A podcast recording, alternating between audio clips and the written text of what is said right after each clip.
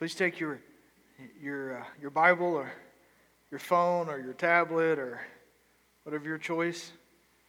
Find the 19th chapter of the book of Exodus and hold it. Um, this is a really short sermon, but it's got a really long introduction. In a minute, you're going to wonder is he ever going to get there? I, I will but I got to set it up first.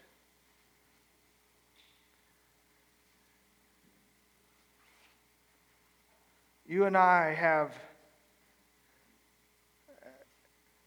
been richly blessed with the Word of God. 66 books written by at least 40 men, depending on who uh, wrote Hebrews. It was written in three languages Hebrew, Greek, and Aramaic. It was written on three continents Africa, Asia, and Europe. It was written over a span of 2,000 years. It's a variety of genres. You got history and poetry and narrative and descriptive stories, prophecy,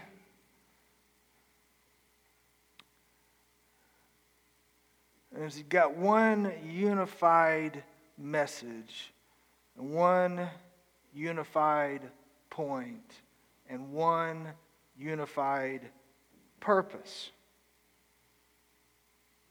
And that purpose is not simply to offer believers a lot of religious rules and regulations. The Bible has a lot of commands, both negative and positive. There's a lot of thou shalt. And there's a lot of thou shalt nots, but that's not primarily the purpose of Scripture. The Bible is primarily a portrait of our amazing God as He pursues His wayward children and plants within our hearts a hunger to draw back close to Him. Scripture is not primarily about proper protocols and religious rituals, Scripture is primarily about the reestablishment of a relationship between a holy God and a sinful person.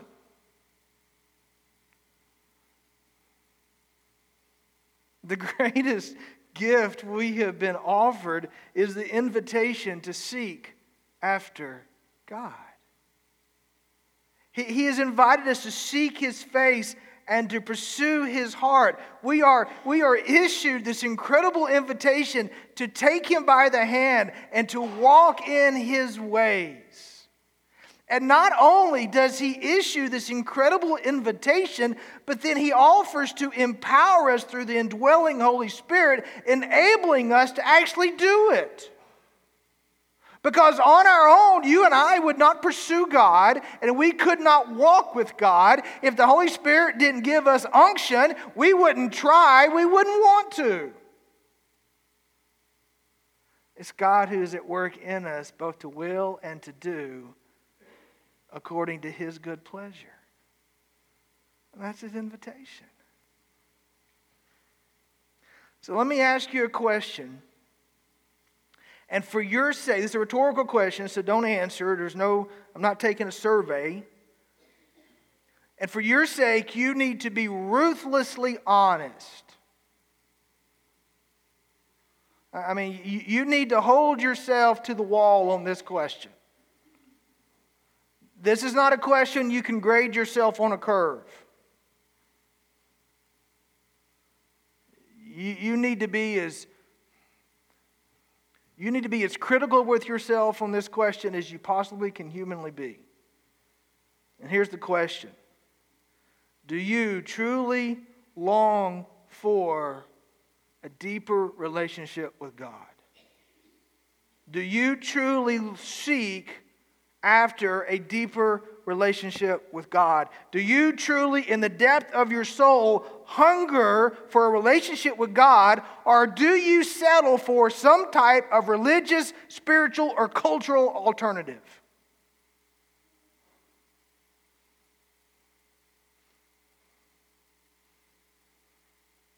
if you had to stand before God right now and He could see your heart, would He think you're satisfied in the relationship?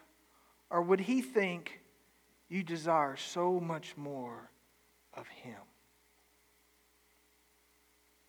Do you really have an insatiable desire to know the living God? Or are you satisfied with simply going through the Baptist routine? Now, you need to wrestle with that.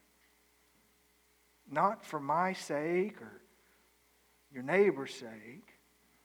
You need to wrestle with that for your sake. Because, see, the great joy of being a believer in Jesus Christ is knowing Jesus Christ.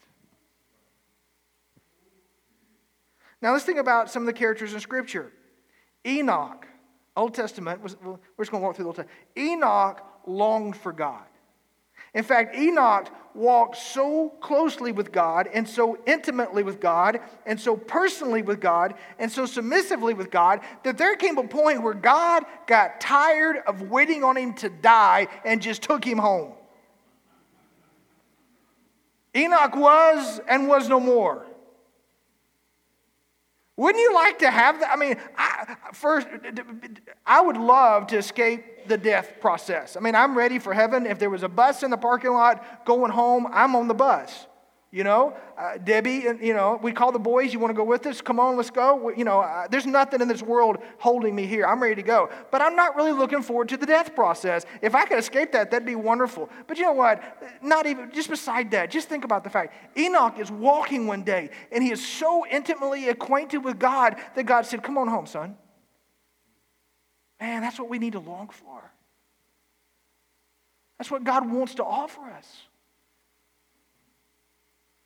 Noah longed so deeply for God and pursued God so relentlessly that in the midst of the worst time in human history, morally speaking, Noah's faith was so resilient that he obeyed God completely throughout a 100 year construction project. I mean, folks, it's bad now. We live in a post Christian nation. It's bad now. Their, their sin is, is rampant, but it's nothing compared to what Noah's day was like. Noah was the only one. But yet he walked so closely with the Lord that he could stay obedient to God in that moral cesspool for a hundred years as he built that boat. Abraham longed for God. Abraham so hungered for God that he was willing to leave home and all that he knew and all that was comfortable to him and all that was familiar to him. And he was willing to travel to a land he had never seen before. He didn't know what lay ahead of him, but God said, Go. God said, I'll be there when you get there. And Noah said, Anywhere you are, that's where I want to be. And David. David so longed for God. The, the man after God's own heart longed for the heart of God. We sang this song last night, Psalms 42. As the deer longs for streams of water, so I long for you, O God. Now, you gotta, you gotta picture Israel. You gotta picture that dry, arid environment of the Middle East. Water is so very scarce.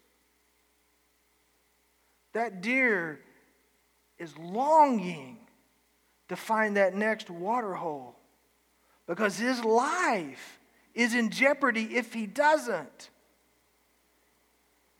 I thirst for God, David said. I thirst for the living God. Where can I go and stand before him? I want God.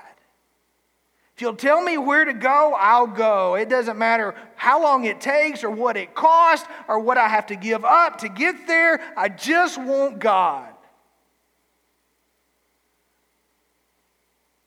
Psalm 63 it just knocks me out.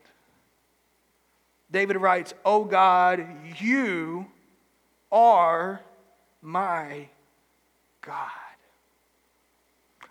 I earnestly search for you. And listen, this is not a preacher hyperbole. David, David, if it wasn't true, God would not have let David write it in Scripture. Uh, this is not exaggeration. David honestly, earnestly searched for God. David says, My soul, it thirsts for you. My whole body longs for you. I live in this parched and weary land where there is no water. And because water is so source and it's such a requirement for life, we think about it constantly. But even more than I want to drink, I want my God. David says, I have seen you in your sanctuary. I have gazed upon your power and your glory. And it was awesome. It laid me out. I didn't know how to take it all in. It overwhelmed me. And I want more. He keeps going and says, Your unfailing love is better than life itself. And what he's saying there is, is life is precious and life is sweet and life is beautiful and I want to protect it. But if I have to choose between the love of God and living, I'm going to choose God. If it costs me my very life, so be it. God is better. I will praise you as long as I live. I will lift my hand. Now, you know, I'm, I'm Baptist. That's hard for me. I just, you know, I do this right here, you know? But David is Jewish. That's no problem for him. Some of y'all are Jewish. Anyway, David says, I lift my hands to you in prayer as an expression of adoration and worship and thankfulness and gratitude. David says, God, you alone, you in your person, you in who you are as a being, you satisfy me more than Thanksgiving dinner, Christmas dinner, New Year's dinner, all the other banquets that we can put together, better than their, their choices. And, and see, for us, that, that doesn't sound like a big deal because, you know, we run to Cracker Barrel or we run to O'Charlie's or we run to the Mexican restaurant. But David, in, in that day and time, food was so scarce, it was so hard to come by, it was so hard to acquire. Man, the, starvation was literally at your doorstep. And so food was a big deal. And David says, You are so much better than the best meal I could ever have. I praise you with songs of joy. And he just keeps going. I don't mean to belabor this, but he just keeps going. Your unfailing love is better than life itself. And then he gets down here, and in verse 6, he says, I lie awake thinking of you.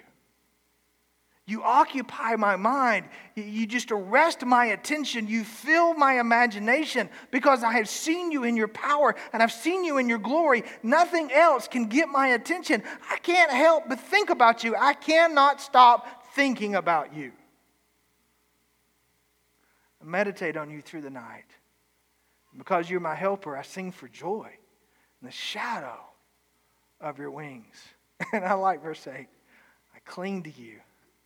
I was in the hallway last Sunday and watched one of the dads come down, and his daughter was with him, and she just, you know, how children do. She just latched onto his leg, and so he's doing that peg leg walk, you know?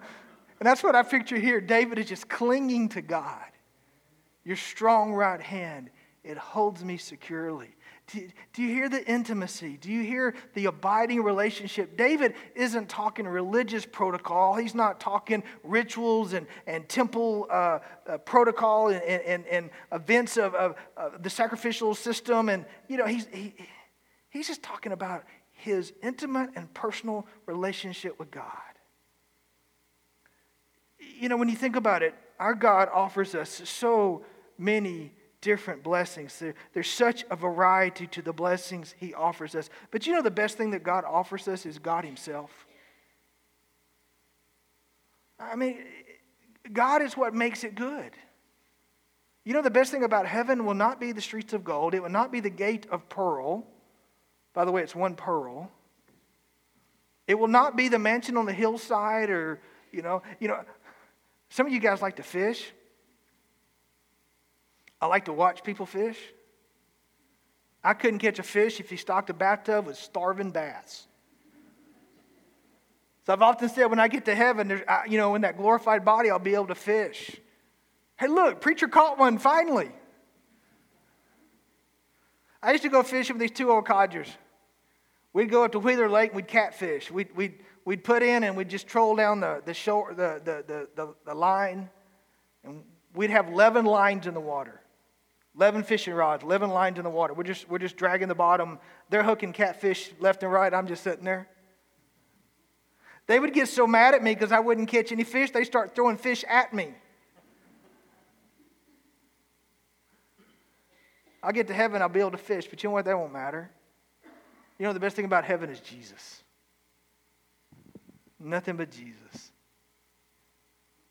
The best thing God offers us is Himself. Nothing even comes close. But unfortunately, I'm afraid, and I, and I, hope I'm not being judgmental, but it just, it just seems to me, it just, my, my experience in life as a minister and as a believer, it, it just seems to me that so many believers have settled for religious procedures and spiritual protocols instead of, instead of pursuing a heartfelt intimacy with God.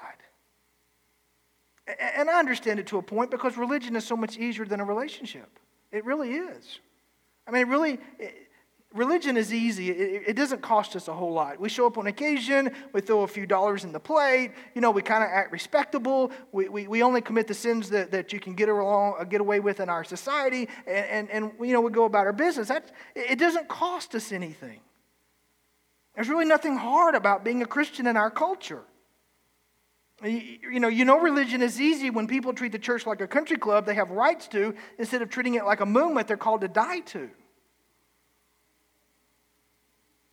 Pursuing God's a whole different story. It is the narrow road that few can find and even fewer will walk because it requires dying to ourself. It requires crawling up on a sacrificial altar and dying to our rights and our entitlements and our desires and our preferences and our positions and what little power we can exert. We give all that away.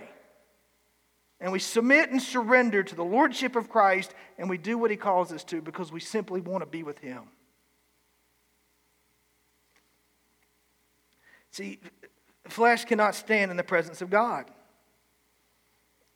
Our awesome God is a consuming fire, and, and, flesh and its selfishness will burn up if God gets even close. And so there are people who they, they don't want to give up their flesh. They don't want to give up the things of this world. They don't want to, but they want to be a respectable Christian. They just don't want to give up the things of this world. So they keep God in the arm's length. They don't work on the relationship, but they know all, they, they know all the procedures and they, and they can do all the Baptist stuff or Methodist stuff or Presbyterian stuff or whatever stuff but they're missing out on God.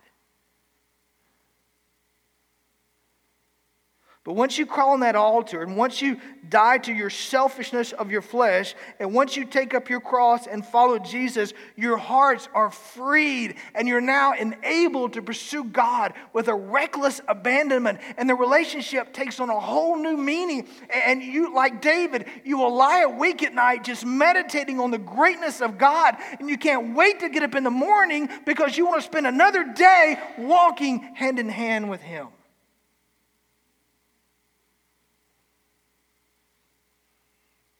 Dying to self frees us to pursue God with all our hearts. And see, it is the pursuit of God with all our heart that is the key to this because you cannot catch God, you will not pursue God until you're willing to pursue Him with everything you got.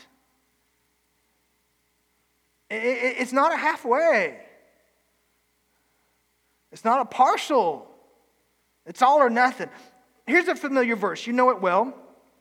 Unfortunately, most of the time it's taken out of context, which drives me crazy, but that's another thing. But Jeremiah 29, God is speaking, and he's talking through the prophet Jeremiah to the nation of Israel, and he, well, Judah, really. And he says, You will seek me. He is prophetically speaking. In about 70 years, you will seek me, and you will find me. But see, there's a condition. When you seek me with all your heart. Now, now let me give you the back the backstory. And maybe you know it, and you know, just bear with me here. But Nebuchadnezzar had marched his Babylonian army over and they'd laid siege to, to Jerusalem and Judah and, and, and, conquered it and carried everybody uh, back as war refugees to Babylon. And, and, and the, the, the Jewish people who'd been carried back to Babylon, they're just devastated. I mean, they've been destroyed. Their city's been devastated. Their country's been eradicated, and, and they've been carried back as slaves, basically, to Babylon. And, and they're, just, they're just destroyed emotionally and spiritually. And they're wondering, what is God doing? And so God sends, Jeremiah, sends word by Jeremiah look, this is only going to last 70 years. 70 years from now, you're going to be freed and you're going to return to Jerusalem. And when you return to Jerusalem, you can begin to pray to me. And when you pray to me, I will hear you, and I, and I will speak to you, and I will come and be with you if you're willing to seek me with everything you got. But you can't do this half hearted stuff, it just will not work. It's all or nothing. Most of the promises found in the 29th chapter of Jeremiah do not apply to the New Testament church in, in 2018. But the principle here does. We are invited to pursue God with all our heart. And we are promised that if we put our whole heart into it, we will find Him. And we are promised that when we find Him, we get the greatest thing there is, which is a relationship with Him.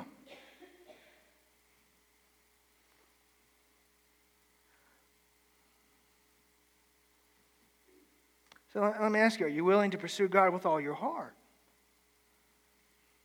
Now, let me ask you some, some tough questions. And, and, um, and again, anytime I point one finger at you, I have three fingers pointed at me. So these questions are a lot harder for me than they are for you. And I'd really like to not ask them, but I feel it's necessary.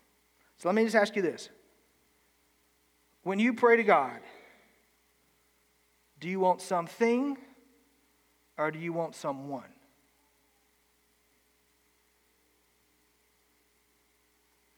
I mean, you really need to think about that. Prayer was not meant to be an opportunity to offer our spiritual wish list to our heavenly Santa Claus. Now, yes, we come to God with our needs and we come to God with our request, but the main purpose of prayer us, is to enable us to come into the presence of God and abide with Him and commune with Him. Prayer was never meant to be a one way conversation. You need to pray with your Bible open and you need to listen more than you talk. And I know that's hard. If you like to talk as much as I do, you actually give God a hard time getting a word in.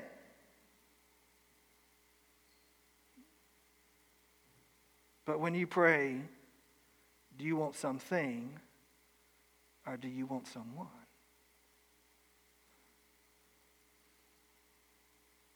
When you read your Bible, do you read your Bible to know something or do you read your Bible to know someone?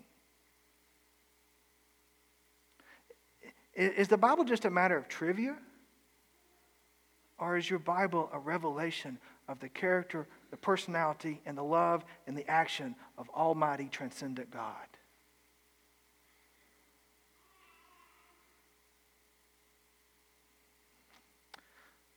When was the last time you entered this room for a worship experience, genuinely wanting to see God, to experience God, to hear from God?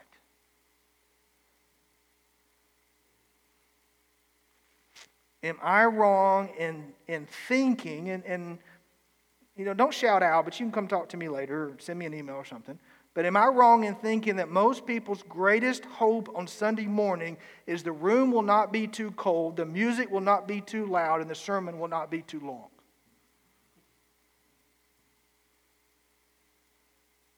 Are, are, are, instead, are we actually coming in here longing for God, seeking for God, expecting for God? And see, here's the thing God is not hiding. In fact, Jesus went to the cross so that he could, uh, he could create access so that you and I have opportunity to, to come into the Father's presence. God wants to be known, He's not playing hide and seek. But God is only going to manifest his presence to those who are seeking him for him and not his blessing, for those who are seeking them, him with all their heart, for those who are seeking just to abide with him and not because he's going to take care of some problem. God is looking for hungry people who know that the trappings of ritual religion is a false mirage.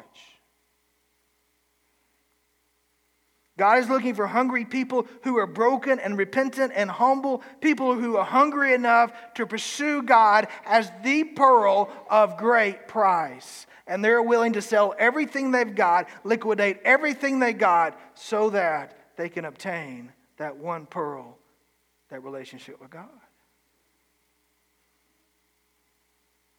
See, unfortunately, and again, I hope I'm not being too judgmental. I, I really, I really hope not. I, I don't like being judgmental. I think it's a sin.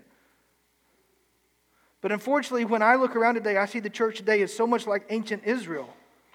See, God invites us into an intimate relationship, but we don't take Him up on His offer. We play these little religious games. And in playing our little religious games, we miss out on encountering the risen Savior in an intimate and personal way.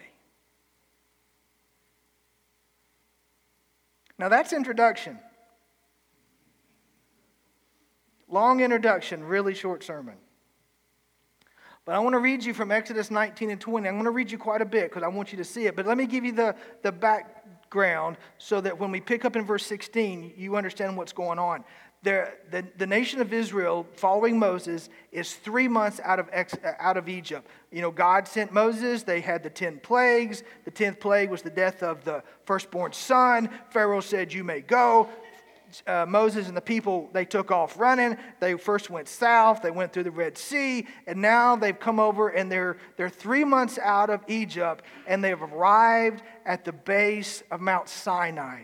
And, and God is speaking to Moses. Moses has been up on the mountain to, to, in God's presence. He's heard from God. God has told Moses to prepare the people because God wants to descend on the mountain in the presence of the people so they can see his glory, so they can sense his power, so they can know who he is. And, and so he tells, he tells Moses, prepare the people. They, they, need to, they need to prepare themselves, consecrate themselves. They need to wash their clothes. They need to prepare themselves physically, mentally, emotionally, and spiritually. And, and on the third day of the third month, I will descend upon the mountain, and the people can behold my glory. All right, so that, that's, that's the backdrop. Now, start reading with me in verse 16. On the morning of the third day, there were thunders, there were lightnings, and a thick cloud on the mountain, and a very loud trumpet blast, so that all the people in the camp trembled. In verse 17, then Moses brought the people out of the camp to meet their God. And they took their stand at the, fount, at the foot of the mountain. Now, Mount Sinai was wrapped in smoke because the Lord had descended on it in a fire. The smoke of it went up like the smoke of a kiln, and the whole mountain trembled greatly. And as the sound of the trumpet grew louder and louder, Moses spoke, and God answered him from the thunder the Lord came down on Mount Sinai to the top of the mountain, and the Lord called Moses to the top of the mountain, and Moses went up. Verse 21 The Lord said to Moses, Go down, warn the people, lest they break through to the Lord to look, and many of them might perish. Also, let the priests who come near to the Lord consecrate themselves, lest the Lord break out against them. And Moses said to the Lord, The people cannot come up on Mount Sinai, for you yourself warned us, saying, Set limits around the mountain and consecrate it. Hey, parenthetically, let me just say you, aren't you grateful there are no more limits? Do you realize that there are no more limits? We have been invited through the precious blood of Jesus Christ to boldly enter the presence of God. Back then, they, they, they couldn't. Verse 24. And the Lord said to him, Go down and come up, bringing Aaron with you. But do not let the priests and the people break through to come up to the Lord, lest he break out against them. So Moses went down to the people and told them, chapter 20, verse 1. Now, when all the people saw the thunder and the flashes of lightning and the sound of the trumpet and the mountain smoking, the people were afraid. You know, our God is a consuming fire. there should be a little bit of fear and apprehension in his presence. Listen, I've told you story after story about my grandfather. You know, he's, for me, he was the greatest man ever lived. And he was short like me. He was a line foreman for, for the railroad. I mean, he just did manual labor his whole life. His forearms were, you know, Popeye had nothing on my grandfather. He could pick me up by the belt by the, you know, by the back of the pants and carry me all day long. His hands never got tired, they were so strong. I just thought he was the greatest thing. And there was nothing better for me. Well, my, my grandfather had this routine. He would get home in the evenings and, and he basically had to change. They had a utility room in their little house, and he would change in the utility room because he was so greasy that my grandmother wouldn't let him in the house. So he'd take his work boots off and he'd lay his hat down, and I'd put his work boots on, and I'd put his hat on, and I'd tromp around the carport like I was a big dog. And then he'd go in the house and, and, and take a shower and change, and we'd sit down at the table. And we'd eat dinner. Then my grandfather would go in and watch Walter Cronkite. Then he would read the Huntsville Times. And then, only then, was I allowed to crawl in his lap. But I would crawl up in his lap and we would take a nap. Seven o'clock at night. And I waited all day for it. There were times I would get antsy. When's the news going to go off? I'm ready to get in your lap. There were times I would get antsy. Why do you have to read every word of the paper? I'm ready to get into your lap. But even as a hyperactive little kid, I never broached the schedule. Because as much as I loved my granddaddy, I was scared to death of him. And he never once yelled at me. He never once threatened me. In fact, if my mother got mad at me, I could run to him and I could hide behind him. So there was no fear uh, of any kind of physical uh, retribution, but I just had such a respect for him. I feared him. And when as I got older into middle school and high school, um, you know, once I got so big that spankings really didn't work anymore, um, my mother found a secret weapon. If I did something wrong and she wanted to punish me, all she had to do was look at me and say, Should I tell your grandfather? Oh, no, beat me. Please beat me. Do not tell my grandfather. And not that he would do anything, I just didn't want him to think less of me. And I think that's been an incredible understanding for me because that's how God wants us to see Him. We're covered by the grace. God's not sitting in heaven waiting to zap us if we mess up. But God wants us to love Him and respect Him, admire Him so much that there is that respect and, and a certain degree, uh, an amount of fear because we do not want to disappoint Him by doing anything that makes Him mad. So there needs to be a fear. I think it's appropriate. The people were afraid, and the people trembled. Now, here, here's the bad part. Here's what you need to see they stood far away. They've been invited into God's presence, but instead of coming to the base of the mountain, into the cloud, experiencing the presence of God, they stood far away. And they said to Moses, You speak to us and we will listen, but do not let God speak to us lest we die. And Moses said to the people, Do not fear, for God has come to test you, that your fear of him may be before you, that you may not sin. But the people stood far off while Moses drew near to God in the thickness of the darkness where God was. One of the saddest statements in all of Scripture. The Israelites, who God had brought out of, of Egypt and out of the bondage of slavery, who had claimed as his own children, who he had prepared a promised land for, who he was leading with a pillar by, uh, uh, of cloud by day and a pillar of fire by night. He's invited them to experience his presence, but because his presence is so big and so magnificent and so awesome that it actually was creating earthquakes and windstorms, the people out of fear retreated and said, Moses, you go into God's presence, but don't ask us to go. We're too afraid. We're too scared. We don't want it.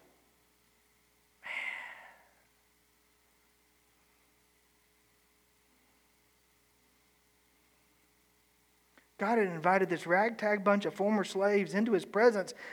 He wanted to, they wanted them to know him. But instead, they fled. So they fled to a place where their sinful flesh felt safe. They missed out on the greatest invitation that a human being could be extended because they wanted their flesh to feel safe. And then they started, you know, they retreated, they, they backed away. And see, here's the problem. When you start backing away from the presence of God to a place where your flesh will feel comfortable, you will keep backing away and backing away and backing away. Not necessarily physically, but spiritually. And do you know where religious people end up when they refuse God's invitation of intimacy and they start backing away? They end up creating their own idols to worship. They create these safe little gods they can keep at arm's length. They create these safe little gods they can dictate to and make demands. They create these safe little gods that will do their bidding and adhere to their desires and jump at their commands. They create these safe little gods that ask nothing of them. See, on the third day of the third month, as recorded in chapter 20, the Israelites started retreating away from God. And you get to chapter 32. And in chapter 32, it reads like this When the people saw how long it was taking Moses to come back down the mountain, they gathered around Aaron and said, Come on, make us some gods who can lead us. We don't know what has happened to this fellow Moses who brought us here from the land of Egypt. See, I want you to see this. They didn't give up on religion. They were still incredibly religious. They wanted a God or gods. They didn't give up on religion, they gave up on an experience of intimacy with the one true, sovereign, transcendent God who created everything we see. And unfortunately, I'm afraid the church in America is in the exact same place. We've got our religion, we just don't have a relationship. We're happy to go through the motions as long as it doesn't cost us anything.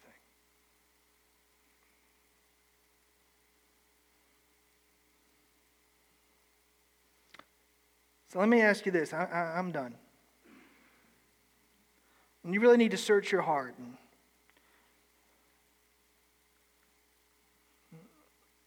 you really need to wrestle with this question Are you playing religious games? Are you going through religious motions? Or or are you seeking hard after the living God? Are you happy going through religious routines and performing religious rituals and checking off religious to do lists? Or do you hunger and thirst for the presence of the living God as David describes in Psalm 63? And I, I, don't want to make anybody feel guilty if you're not hungering and thirsting the way David describes in Psalm 63. But I, but I want to provoke you and compel you to realize that when you don't hunger for God, you're missing out on the best thing that He offers. If you're simply going through a religious routine, you're just starving yourself spiritually of the best thing there is out there. There is a God, and He is perfect, and He is beautiful and He is loving, and He is kind, and He's generous, and He's gracious, and He's merciful, and He offers us Himself. He will be our friend. He will walk with us and He will stick closer than a brother. He will be there as our refuge and as our rock, as our strength and as our fortress. And He will, he will protect us and take care of us in our greatest time of need. He will never leave us and He will never forsake us. And we can have all that or we can have religion. We got to decide what we want. And, and, and now listen. If you decide to pursue God, it will cost you. I think it's worth it, but it will cost you. Because you can't have your flesh and have your God at the same time. Isaiah 6. I, I always go back to Isaiah 6. I just think it's the Isaiah 6 and Luke 15. I just take everything through Isaiah 6 and Luke 15. In Isaiah 6, Isaiah is just happy go lucky. He, he, is a, a he, he, is a person of, of uh, great importance. He is cousin to the king. He works at, at, the, at the uh, at the palace. Uh, he's, a, he's a person of renown and, and importance, and, and, he's fine with his little religious routine. And one day he's in the temple, and he's there just to go through the religious perfunctory act of, of, of offering sacrifices. But God decides to interrupt his life, and God peels back eternity and allows uh, his glory to shine through. And, and Isaiah says, In the year that King Uzziah died, I saw God, and it ruined me. I was never the same. My life was over. I saw God. He was high and he was lifted up, he was exalted. He had this magnificent train that just filled the entire temple complex. And above him were these incredible angels. We call them seraphs. And I guarantee you, if one appeared right now in this room, we'd all pass out in fear. But there were seraphs flying all about. They had six wings with two that covered their eyes because even these seraphs, the magnificent supernatural seraphs, cannot look upon God. So with two, they cover their eyes. With two, they cover their feet. With two, they're flying about and they're calling to one another in rhythmic rhyme Holy, holy, holy is the Lord God Almighty. And Isaiah says, Woe is me, I'm a man of unclean lips, and I live among a people of unclean lips. My eyes have seen God. My life is now over. It is ruined. It will never be the same. So I'm telling you, you pursue a relationship with God, it will cost you. but man, is it so worth it? There's nothing this world has that's better than God.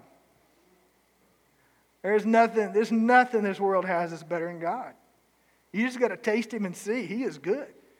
You just got to try it and see. He is good. He is worth whatever it takes. So here's my final question Who's ready for God to ruin their lives? Who's ready? You still want to back up and retreat? You still want to go where your flesh can be comfortable? Are you ready to enter the cloud, experience the presence of God, and let Him just ruin your life? It's up to you.